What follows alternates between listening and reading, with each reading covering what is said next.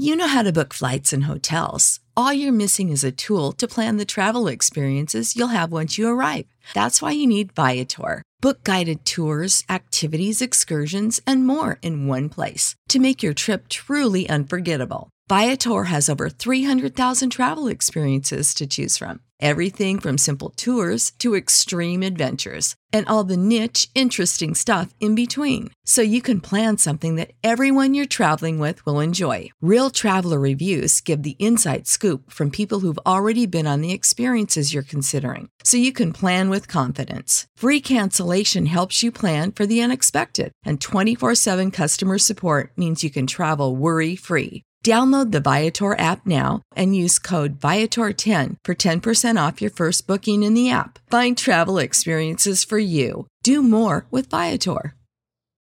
Without the ones like you, who work tirelessly to keep things running, everything would suddenly stop.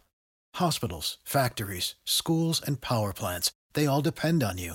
No matter the weather, emergency, or time of day, you're the ones who get it done. At Grainger, we're here for you with professional grade industrial supplies. Count on real time product availability and fast delivery. Call clickgrainger.com or just stop by. Grainger for the ones who get it done.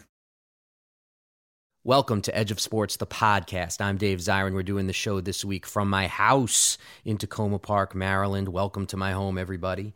Uh, we got a hell of a show this week. I've never been more excited about a show than this one because we are talking to two of my heroes. The first one is Craig Hodges. Craig Hodges played in the NBA for 10 seasons. He won two NBA titles with the Bulls in 91 and 92. He's a three time three point contest champion. He was also drummed out of the league.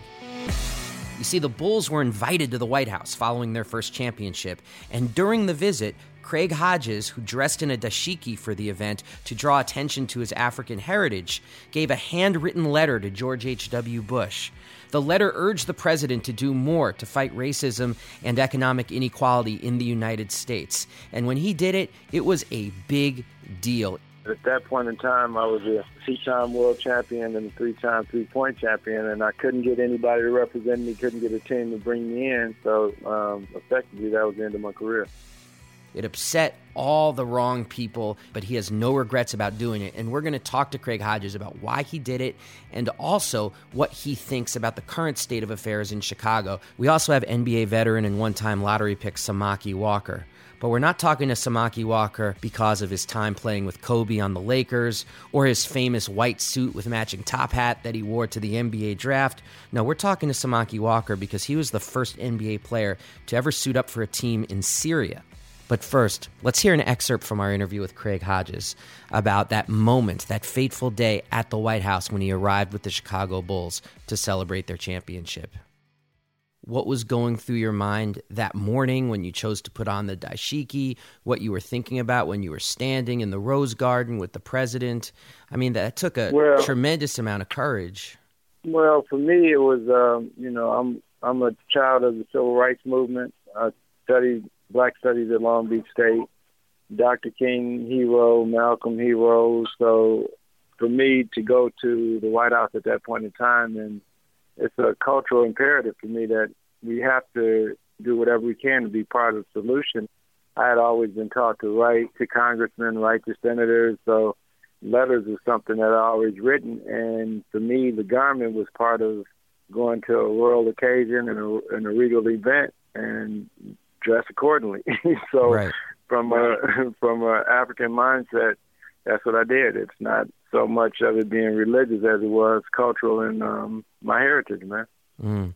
Did did your teammates? Do you remember any of them looking at you side eye, or the coaches, or anything like that, yeah, or the well, Secret you know, Service? The, I won dashikis the entire playoff. So for my teammates and the the staff and everybody else, there wasn't any. It wasn't anything new other than it was something new on the national stage and the fact that I had a letter to accompany what I wrote, that I think had, you know, carried away. Because you're from Chicago. I mean, you're, you're a right. Chicago this, guy, right? No, no question. This is home for me. Um, you know, and grew up watching the Bulls, Bears, Cubs, Sox, Hawks.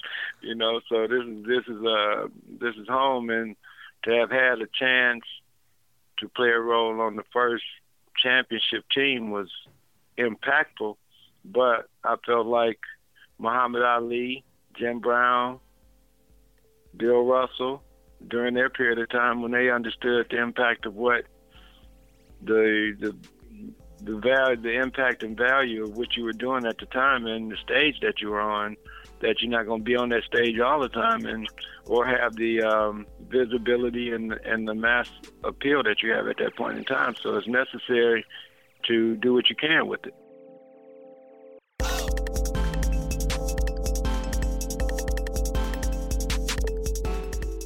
We'll have much, much more from Craig Hodges later in the show, and you're going to have to hear it to believe it. He is unreal.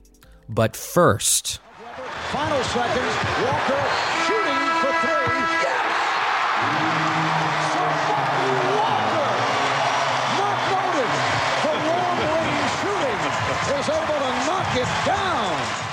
That was a clip from Samaki Walker's famous shot to end the half when the Lakers were up 15 points, I believe, on the Sacramento Kings in the playoffs. That game ended famously or infamously, depending on your point of view, when Robert Horry hit a three over the outstretched arms of Chris Webber to bring the Lakers to victory. But today, our conversation is far from the bright lights of the NBA. We're going to talk to Samaki Walker about what it was like to play in Syria. It's 2007, 2008. You're playing for Aleppo in Syria. You step off the plane. You're part of this team. What was that like just to be in Syria at that time? You know, it was an incredible experience because I didn't know what to expect, you know, initially. And I'll be honest, I was ignorant like some Americans. I won't say all because there are a lot of aware people who follow up and keep what's going on globally. Uh, I am one who keep up on current affairs globally. Uh, but Syria was not a place that I was necessarily uh, up on until, you know, uh, right before. You know, uh, my agent actually, who had a connection in the Middle East, and brought it up to me would I be interested in possibly playing in the Middle East, which you know sparked my curiosity of the region more so than what I've seen on TV. And I had no idea that basketball was even being played in Syria, you know, Iraq, you know, Lebanon, and that region. And so it really intrigued me. And uh, it was a great opportunity for me to continue to use basketball as a platform in which, you know, I was taught as a young kid. And I thought it was probably the best chance I would ever have of being able to do that and travel globally and see things from my own eyes. And so uh, jumped in the opportunity. Just fr- from my perspective, level of competition, were you like the Wilt Chamberlain of Syria? Were you averaging like 50 and 25 rebounds or something? You know what? Actually, no. There was some pretty competitive players there, and uh, obviously they're, they're able to bring foreigners in as well, the foreign players who, you know, I thought were pretty good.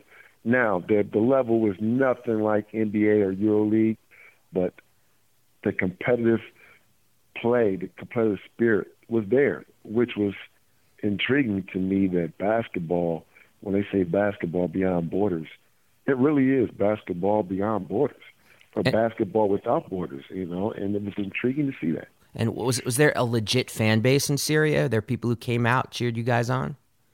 Oh wow! Uh, I mean, I'll guess, and I'll share some photos and some videos with you that I was able to take. I mean, our fan base was incredible. I mean, the, the gym Aleppo was yeah, it was a Christian team, which was unique. You had Tihad, which was a, a Muslim team, and these teams played against each other with, uh, with no with no problems. I mean, with a competitive vigor like uh, the Golden State Warriors and the Pacers going to play tonight. so, so, so it was like a, a Christian-owned team versus a Muslim-owned team, or you had to be Christian or Muslim to play on the team. No, you didn't have to be. It was just basically how it was set up. I live in a neighborhood where Syria is set up as really unique country. You know, it's not just like a bunch of Muslims there, which you see on TV, or a bunch of Christians. There is a a split. Obviously, it's more um, Muslim. You, you have a diverse of Muslim, but you also. I live in a street where you walk two blocks in one direction, you were pretty much in a Muslim neighborhood, and two blocks, three blocks in the other direction, pretty much Christian, and they lived there in, in cohesiveness. Mm. And these games were an opportunity for them to compete. Now there was competition, obviously, in this basketball seemed as a platform to compete. You know, for sort of about their religion and their pride and everything, but under respect. you know, with respect. And and obviously I enjoyed it. You know, I got caught up in the passion of the game, the spirit of the game. They treated me with class, uh, with dignity, respect. Uh, I was able to sit and talk from several conversations in various levels with uh, several of my teammates who are all politically aware. Uh, one thing you got to understand about the Christian, I mean, these people here. Unfortunately, here in America, sometimes we get a negative perspective, and I even had some negative, irritating comments. Well, aren't they on camels and riding horses and things over there? And people are really that ignorant to the development, you know, in mm. the Middle East. Let's get one thing straight. You're talking about people. You can go to Syria, you go to Lebanon, you go to Iraq.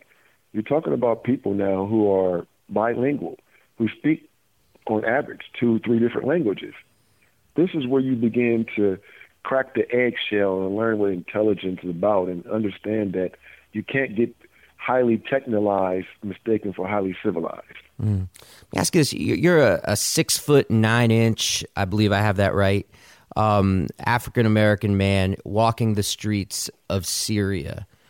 Very difficult to not stand out, I imagine, in that situation.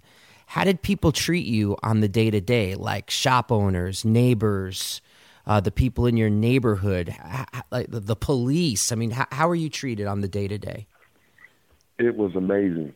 Um, they welcomed the American while I was in Syria. I actually felt like everyone else. I could walk the streets as long as I was unselfish. I picked up a few words to communicate as a local. I mean, they respect that as you would in any country. You appreciate someone who's trying to go above and beyond the call of duty to make a connection, and I was able to do that. There are um, NBA players. You know, I've talked to Etan Thomas about this, and uh, a lot of players about you know being racially profiled in the United States. Uh, did that happen ever in Syria? You know, it's it's it's it's unique. I have a story. I'll tell you what. There's what I call conscious profiling, where you do aware and you do things with intent, and there's subconscious in which things you've maybe been taught subconsciously. We all been exposed to that to some extent. And I tried to be as conscious as possible. That allows you to be in control of things. You know, there were times where being over in uh, Syria. Now, make make no mistake about it. A lot of the TV that they see about African Americans were the Chris Tuckers and the thing, the funny black people where they were making jokes and and things of that nature. And so sometimes they may have gotten a raw deal and their perception because you know that's what they were exposed to. But once they were enlightened that hey, this is not how all black people talk, or this is you know we we are intellectuals and things of that nature as well. We're diverse, just such as you are you know, they they understood that, and so that part is understandable. A lot of us are ignorant about a lot of things, but are you willing to change when the information is readily available? Mm. Did people there ever talk to you about, you know, 2007, war on terror is in full swing, George Bush is in the White House. They said Syria was on their list of countries where they would want to depose the leader and see a new leader. Did people talk to you at all about like, hey, what, what's your country's plans for us or, or anything like that? Well, I don't think they see me as a person who's going to have any power in that position. So, but I don't know. We didn't talk about plans, but I was intrigued about what they thought. What you know, because you'd be um, amazed of how many people who were pro-American but it was about how were they going to go about doing things of that nature. And so you had people who were avid fans of Assad and people who were ready to see him go. And the reason I left Syria was because of the beginning of the civil unrest, what I saw. And it was interesting because in the beginning, there were two different section, you had the people who were for Assad.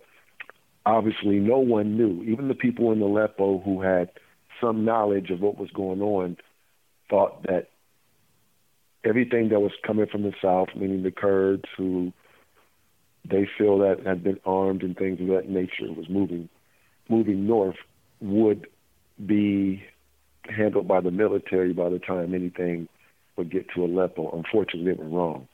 It came so fast that two weeks later I had to get out of the country, and unfortunately, it, it never took a you know a turn for the for the better. Obviously. Now you left the country because the league was shutting down, or because your life was thought to actually be in danger. Well, the league was shutting down, and everyone was they were scared because they were scared for everyone actually. Mm-hmm. Uh, they realized that there was no control, and obviously, uh, my life could potentially be in danger with no question. So, that part being said, that was that was a no brainer. Well, it's, um, it's a, such a stunning story, Samaki. I'm surprised that uh, you're not on like every basketball show talking about this right now. I mean, and if I had to guess about why you're not, I mean, I think it has to do with the fact that people in this country are so fearful about this immigration issue. And that gets to really the money question here is what do you say to people? You lived in Syria. What do you say to the people who say that we have to keep the Syrian um, immigrants out of this country, out of Western Europe? uh, the the people who've been displaced from their homes, the refugees. What do you say to the people who say keep the refugees out? I would say a few things. There is no one face of America. I am a firm believer in being able to work together to make this a better place. Also, these Syrian refugees refugees are not here because they wanted to be here. They were forced to leave their country, and I can guarantee you if they had a choice to be here in the United States, even as advanced as the United States is, or in their home country of Syria, believe you me, they would choose Syria. Even in conversation, I would talk. They love their country so much that they would they would take the fact that the power cuts off, you know, during the middle of the day and things of that nature, because this is a prideful group of people, a, a group of people who who necessarily don't get into the the work life to the point to where they lose family.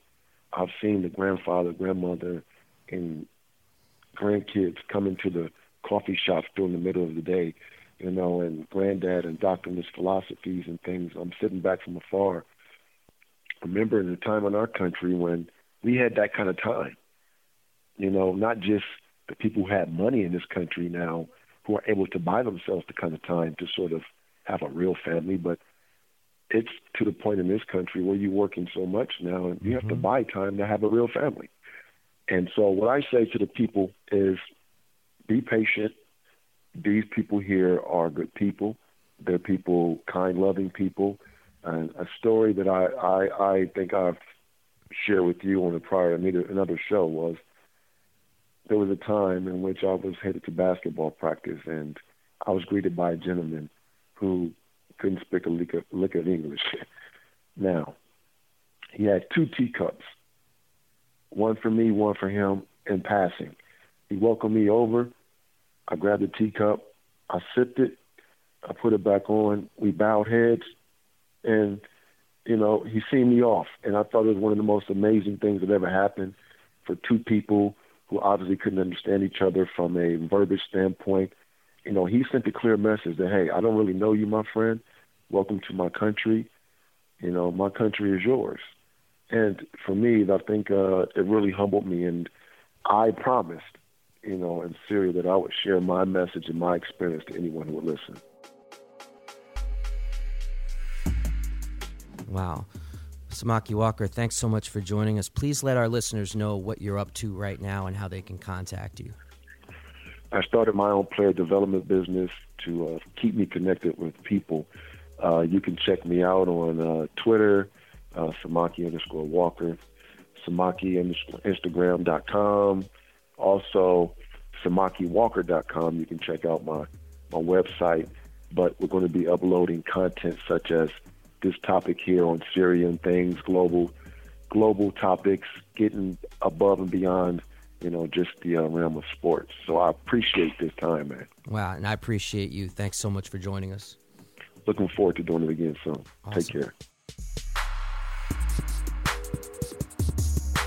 I want to give a shout out to all my Syrian friends, especially my teammates who have been forced to leave their homes, who are here in the States and Europe and around the world.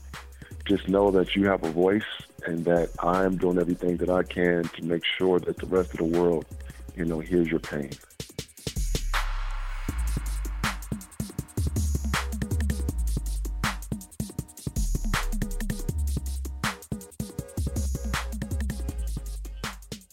Thanks to Samaki Walker. Now let's bring it back to the inimitable. You have to hear this. Craig Hodges on the current unrest in Chicago.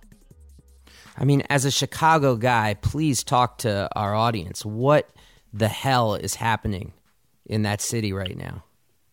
Well, you know, I think really, I think it's it's the pimple coming out, and it's not anything that hasn't been going on, man. And it's amazing the impact of social media to justice, and in a lot of ways, it's sad, man, to see, you know, what's going on from a standpoint of the cover up. And we can talk that it's not a cover up. You know, the bottom line is that lives are being lost at a epidemic rate.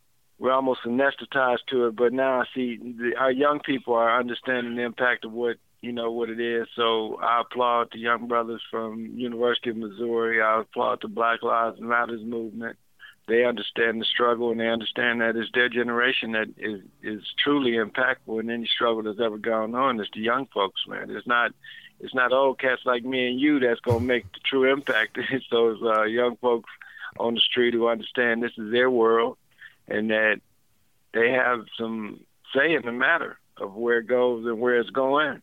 So when you see as as a, as a lifelong Chicago guy, you see the mm-hmm. video of Laquan McDonald being executed. Mm-hmm. Is it fair to say that mm-hmm. you were shocked but not surprised? You know, and and that's the that's the ugly part of this thing, man, is that it's not shocking anymore, man. At one point in time, Rodney King was shocking, right? And I think now over the years, we've come to expect this to be going down, and now with the advent of uh, camera phones and dashboard cams and uniform cams, more is coming out. But I I feel like the ugly ugliest part is that how many how many uh, stats are not kept about how many people are being killed mm. by police officers and the like. So Mm. It's you know, and, and and my thing is not to be reactionary about this thing, but to be in, in more of a solution mindset. So that's what I've been doing is keeping my nose to the grindstone, putting together programs, putting together ideas with other people of like mind, so that we it's guys see, and that's the thing that I want to try to engage my people with black people mm-hmm. and people of African descent is that it's not going to happen through violent means, man and that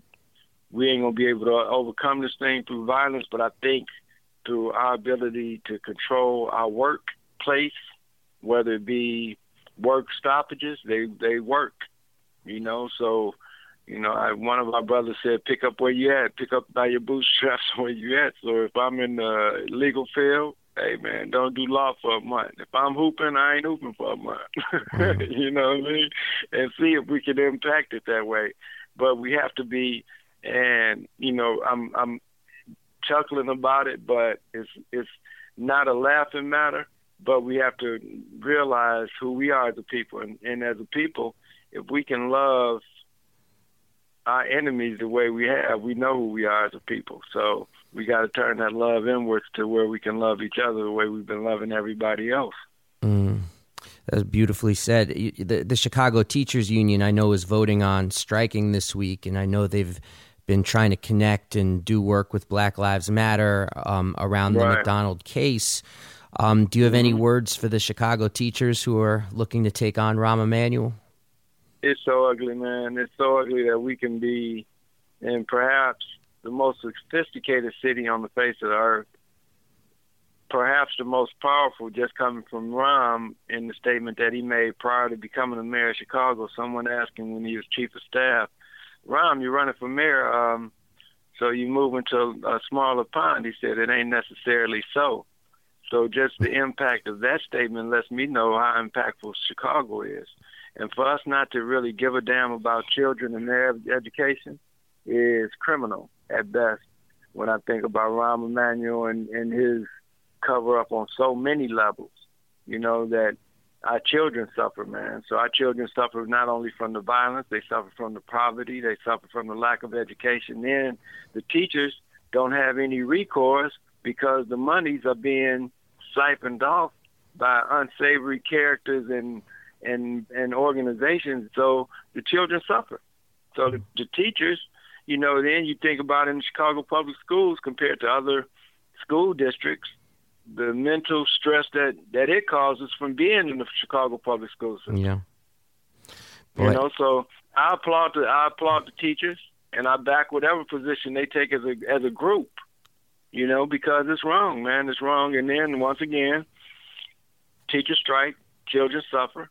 But at the same time, I, I can recall it was a point in time in this history and, I, and the condition of our people. So you look at Chicago public schools, who is it going to affect? Black and brown children.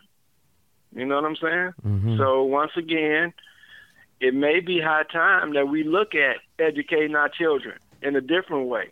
So maybe the strike might be an opportunity. That's another thing that Rahm said. When you have um, when you have a calamity within the calamity and chaos is opportunity, right? Mm. So maybe this is that. the same thing. Maybe this is the same type of situation where within the chaos and calamity of a strike, maybe we can take our children by the head and let them see that, hey man, this is how much they care about you. And you have to care about yourself enough to continue to read while they're striking, to continue to write while they're striking, do some push-ups, do some sit-ups while they're striking, but don't stop knowing that your life matters. And uh, Rahm, you mentioned Rahm Emanuel. And, and Rahm said quite explicitly in the Chicago Tribune there was no cover up. How do you respond to Come that? On. Come on, man, please.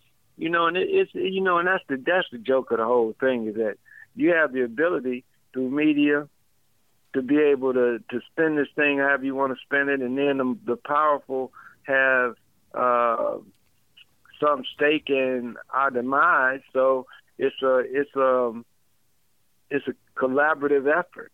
So you have a collaborative effort with the state's attorney's office, who understands that I'm, you know, come on, man, it's a joke. It's Mm. a joke. You know, how you gonna tell me? How you gonna tell me you gonna pay these people five million dollars? Then what the hell are you paying them for if you ain't see the tape? Mm. Well, yeah, no, I'm, I'm, that's that that's real talk. It's it's kind of hard to fathom. The other thing that's hard for me to fathom is that uh, Hillary Clinton, who's probably going to be the Democratic nominee, backed Rahm to the hilt. He's their old buddies or whatnot. Uh, any reaction to that of Hillary just being like, "Hey, Rahm's telling the truth"? Once again, once again, her of all people. Now all the all the garbage in your emails, you covering up. Of course, of course, the cover up We're gonna cover up the cover up. Oh man, let's keep let's, let's keep this thing quilted and covered, man. Yeah. Let's stay insulated. Let's stay insulated because while we stay insulated, everybody else is suffering. And as long as we don't suffer, because we know we t- we we part of that one percent, man. They part of that one percent that don't give a about people. Excuse my French. no, that's But they don't give it. They, they don't give it. They don't care, man. And how we gonna sit here and look as though they care, knowing that they don't care about my baby? hmm Let alone, let alone a Syrian baby or anybody else's baby that ain't part of that one percent, who's gonna be get the inheritance. So, man, I tell my people this: based upon the suffering of our ancestors, based upon the eradication of our leadership, you have the advent of this gang that's going on now. But based upon all of that, I ask the Creator, forgive us because we don't know what we're doing. So let us not kill each other because we don't know what that entails. So some of this is out of ignorance due to a system of racism, white supremacy that taught us to hate hate each other and that I can't be nothing if I ain't white or close to white or close to white people. It's a sad situation that our babies suffer under something that you look on the planet Earth, man, it's enough to go around. It's enough to go around. It's enough jobs to go around. It's enough food to go around. It's enough water to go around. But those who have been greedy for so long don't want to give up, don't want to redistribute no wealth. don't want to reconstitute or reinvigorate the lower level of society. So this thing now, man, it ain't even about black and white no more. This thing is about class. If you want to stop and take a cold hearted look at it, if you ain't got no bread, you ain't nothing. Mm. If you got cash, you cool. Oh, Craig, let, let me ask you uh, one last question, and then I want to ask mm-hmm. you about about the book, mm-hmm. and then I thank you mm-hmm. so much for your time. Uh, mm-hmm. what do you have any message um, for anybody on the Chicago Bulls about what you would like to perhaps see them well, doing in know, the wake of what's happening? One thing, one thing I would say, you know, and I've been thinking about this, and I saw where LeBron signed a lifetime contract today with Nike, and I love it all. I love these young brothers getting their opportunity to create a certain amount of wealth. But my question becomes, how much is enough, and how much, how much is how much? I can't tell nobody how to spend their money. First of all, I'm not trying to do that, but I'm also asking us uh, to be conscious about the condition of poor people and condition of your people. So I know I can say things that Derrick Rose could never say, based not only on where I've been experience wise, but based upon where he is in the game right now. He couldn't he couldn't say boycott. I said I asked Magic and Michael to boycott in 1991 when we were facing the Lakers in the World Championship. I asked that. Wait, now, you, you asked Magic Johnson and Michael Jordan to do a, a boycott? Yeah, to, to, boycott the World Championship On, because that's the only time that we have any power is, is, is that All Star Weekend and, and, during the playoffs. What was but the issue? Close, they, the issue was the question at that point in time was black ownership, black general managers, and the like, mm. black executives. So my position was, as 21 of the 24 athletes is black, ain't no other time when we gonna have any say so. So in 1963, Jerry West and, and Elgin Baylor threatened to boycott and sit out of the All Star weekend and All Star game, and that made changes. They made changes immediately. So the thing becomes is once again, harken back to what Missouri football players understood and still understand the impact of what your talent brings to the marketplace and what it can change. Mm. So I understood at that point in time if the two MJs, Magic Johnson and Michael Jordan, decided to to boycott, it would be some changes made, man. With a uh, billion people ready to watch. All Star Weekend coming up. If we want to make changes, let us boycott. Let us not only boycott as players, but let us boycott as a people and don't show up to All Star Weekend. Let's sit home. Let's sit home and not watch the game. Let's sit home and not watch the weekend event. But let us sit home and strategize how we can utilize our human power to change the condition of our children. So mm. let us have a book. Re- let us sit at home and have a reading and writing weekend, and mm. highlight our children and the and the highlights of what they're doing within the context of their little lives oh. as opposed to spending millions of dollars with people who aren't caring about us, man. Right. We're, we're, it's about our consumer dollars. Were, were either of the MJs warm to the idea? No, no, no, no, no. It's too extreme. Mm. It's too extreme. Come on, how is this too extreme? Of course. Because why? Why is it too extreme? Because it's too extreme when we make a move, but it's not too extreme when we get locked out. Right. and you look when they you look when we get locked out. When do they lock athletes out? They lock athletes out during training camp and the early part of the season because they know we're gonna make that revenue up at All Star Weekend and at the playoffs, even in a shortened season. Wow.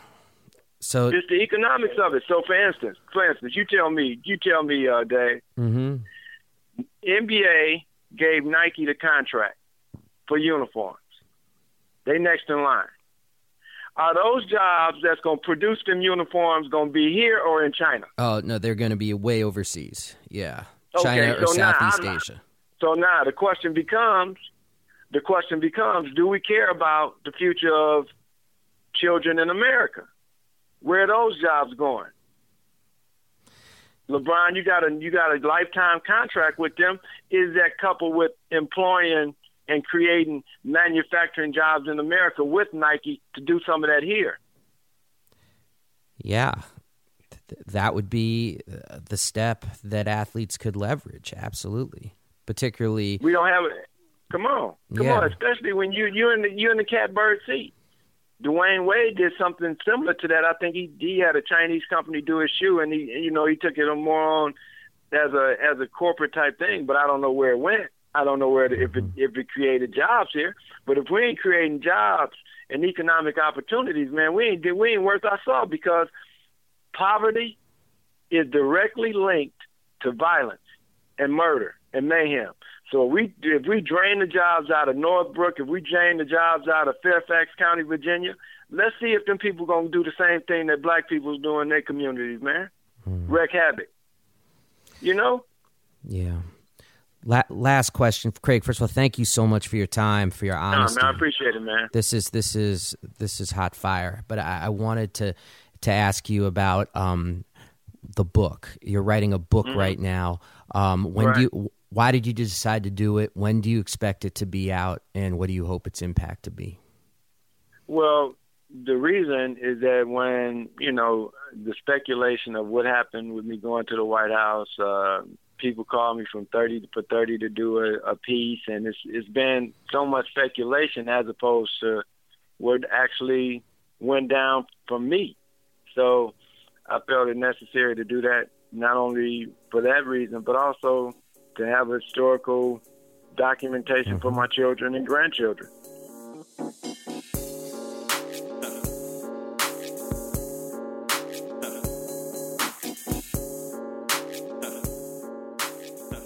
And, and do you have a Twitter feed so people can contact you? Yep, Craig Hodges, NBA. Craig Hodges, NBA. Craig, thanks so much for joining us on the Edge of Sports I podcast. appreciate you, Dave. Thanks, man.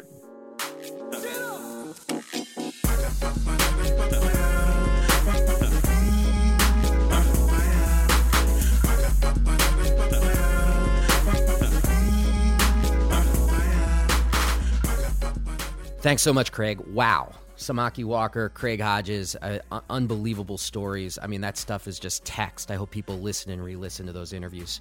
Now we're at the part of the show where I read one of my columns from thenation.com. And it's sort of an annotated version where I read the column, I speak a little extemporaneously. If you want to read along, you can go to the article online. There are links in the description of this podcast. The column this week is about sports and Donald Trump.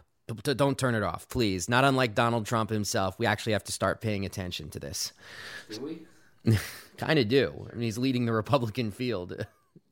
My producer thinks we don't need to pay attention to Donald Trump. I, I disagree. I think it's time to check out what's happening here. So, the, the news this week has been absolutely dominated by Donald Trump's uh, bombastic pronouncement that he was going to, if president, ban all Muslims from entering the United States. Now, he made this statement, he made this splash, he spewed this vitriol and hatred the day after President Obama's Sunday night Oval Office address, where the president spent some time trying to argue that anti Muslim bigotry was not the answer for defeating ISIS. But the part of the speech that raised Trump's ire was really somewhat stunning. He tweeted out, Obama said in his speech that Muslims are our sports heroes. What sport is he talking about? And who? Is Obama profiling? What in the name of Muhammad Ali is Donald Trump inhaling other than the fumes of his own gaseous ego? Look, it would be so easy, as a lot of people have done, to list off the dozens and dozens of Muslim athletes in the United States and discuss how the USA has cheered them on for decades. And anyone is free, if they want to, to go to the very incomplete Wikipedia page and see it for themselves. I call it incomplete because the list fails to mention the many world class Muslim female athletes. It's just a bizarrely all male list. But even just looking at the male Muslim athletes, I mean, it's a list as long as your arm. So, and I think it should be obvious just how indescribably desolate the U.S. sports landscape would have been without Muhammad Ali, Kareem Abdul Jabbar, or Akeem Olajuwon, just to name a few. By the way, some people say Shaq is also a Muslim, but in his own words, he said, I'm Muslim, I'm Jewish, I'm Buddhist, I'm everybody because I'm a people person. End quote. By the way, Shaq, open invite to ever come on the podcast if you ever like. So, Trump's efforts to render Muslim athletes invisible also demonstrates just how powerful sports can be as an instrument against Islamophobia. Perhaps we should just ignore Trump's idiocy, like my producer Dan thinks we should, as we would any troll. However, the Trump troll is its own breed, like a cockroach that's survived repeated blasts of raid and has emerged stronger and more resistant to the normal remedies. Ignoring a person who is building a leading presidential campaign on a brand of racism being aped by the other candidates is just an unaffordable luxury. Now, the best sports related antidote that I could think of to this toxicity would be to read Giant Steps, Kareem's 1983 memoir. The book was my first introduction to what it means to be a Muslim.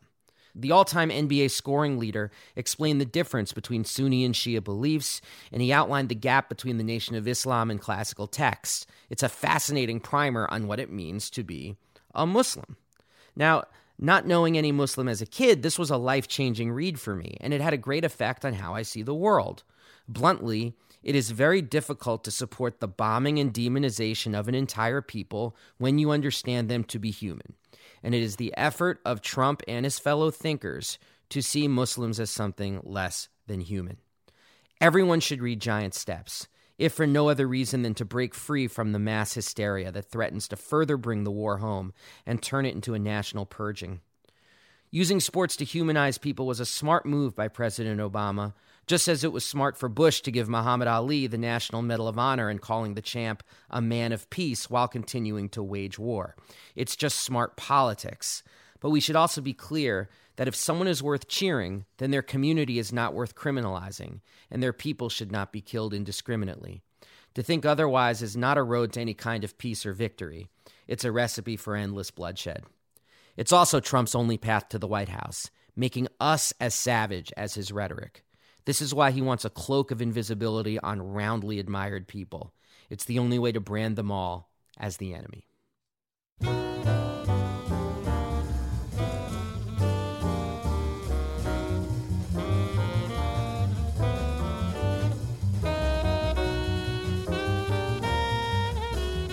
The Just Stand Up Award this week goes to the U.S. women's national soccer team for refusing to play Trinidad and Tobago in Hawaii over the weekend. Uh, they wrote a stirring statement about it. We'll have a link to it in the description of this podcast. But just all the respect in the world for this team refusing to play. The field was incredibly dangerous. The photographs I saw of the turf are shocking. You wouldn't want your 10 year old kid playing on this. It was a recipe for broken ankles, torn ACLs, and shortened careers. And they stood up and said they would not play. Just like the Missouri players, they exerted their rights as labor to say these are unsafe and we won't do it. And I especially admire them from doing it because one of the things that they were criticized for nonstop was you have all these fans who want to see you. This is supposed to be your victory tour. 15,000 kids. They all wanted to see you play. This was their one chance. And the players spoke about this really well. They said, look, we're trying to teach our fans that we stand for something. We're trying to teach our fans that we we deserve respect.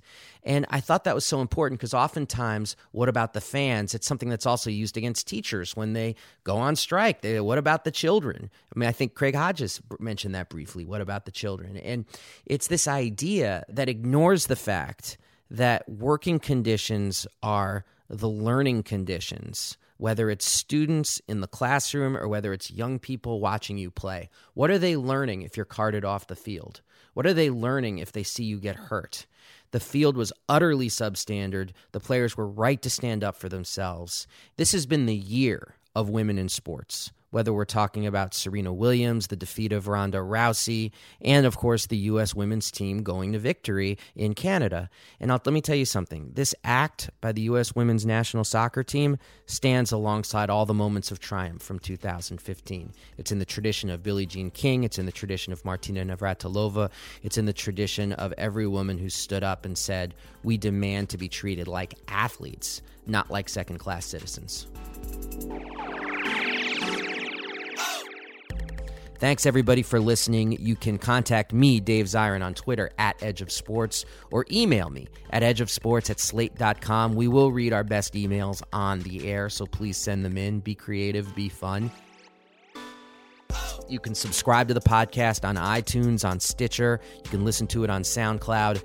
And please go back and listen to old shows. I mean, the show last week where we talked to DeMaurice Smith from the NFLPA about the concussion movie, among many other things. The shows where we've talked to Chuck D, John Legend, John Angelos, uh, the owner of the Orioles, Son of Nun, Baltimore MC. It's just an amazing lineup of guests. Please go into the archives and listen to all of it. Support for this podcast and the following message come from Corient. Corient provides wealth management services centered around you. They focus on exceeding your expectations and simplifying your life. Corient has been helping high achievers just like you enjoy their lives more fully, preserve their wealth, and provide for the people, causes, and communities they care about. As one of the largest integrated fee only registered investment advisors in the U.S., Corient has deeply experienced teams in 23 strategic locations. Corient has extensive knowledge spanning the full spectrum of planning, investing, lending, and money management disciplines. Leverage Corient's exclusive network of experts to craft custom solutions designed to help you reach your financial goals, no matter how complex they may be. Real wealth requires real solutions. For more information, connect with a wealth advisor today at corient.com. That's C O R I E N T.com. Corient.com. For the ones who work hard to ensure their crew can always go the extra mile, and the ones who get in early so everyone can go home on time, there's Grainger, offering professional grade supplies backed by product experts so you can quickly and easily find what you need. Plus, you can count on access to a committed team ready to go the extra mile for you.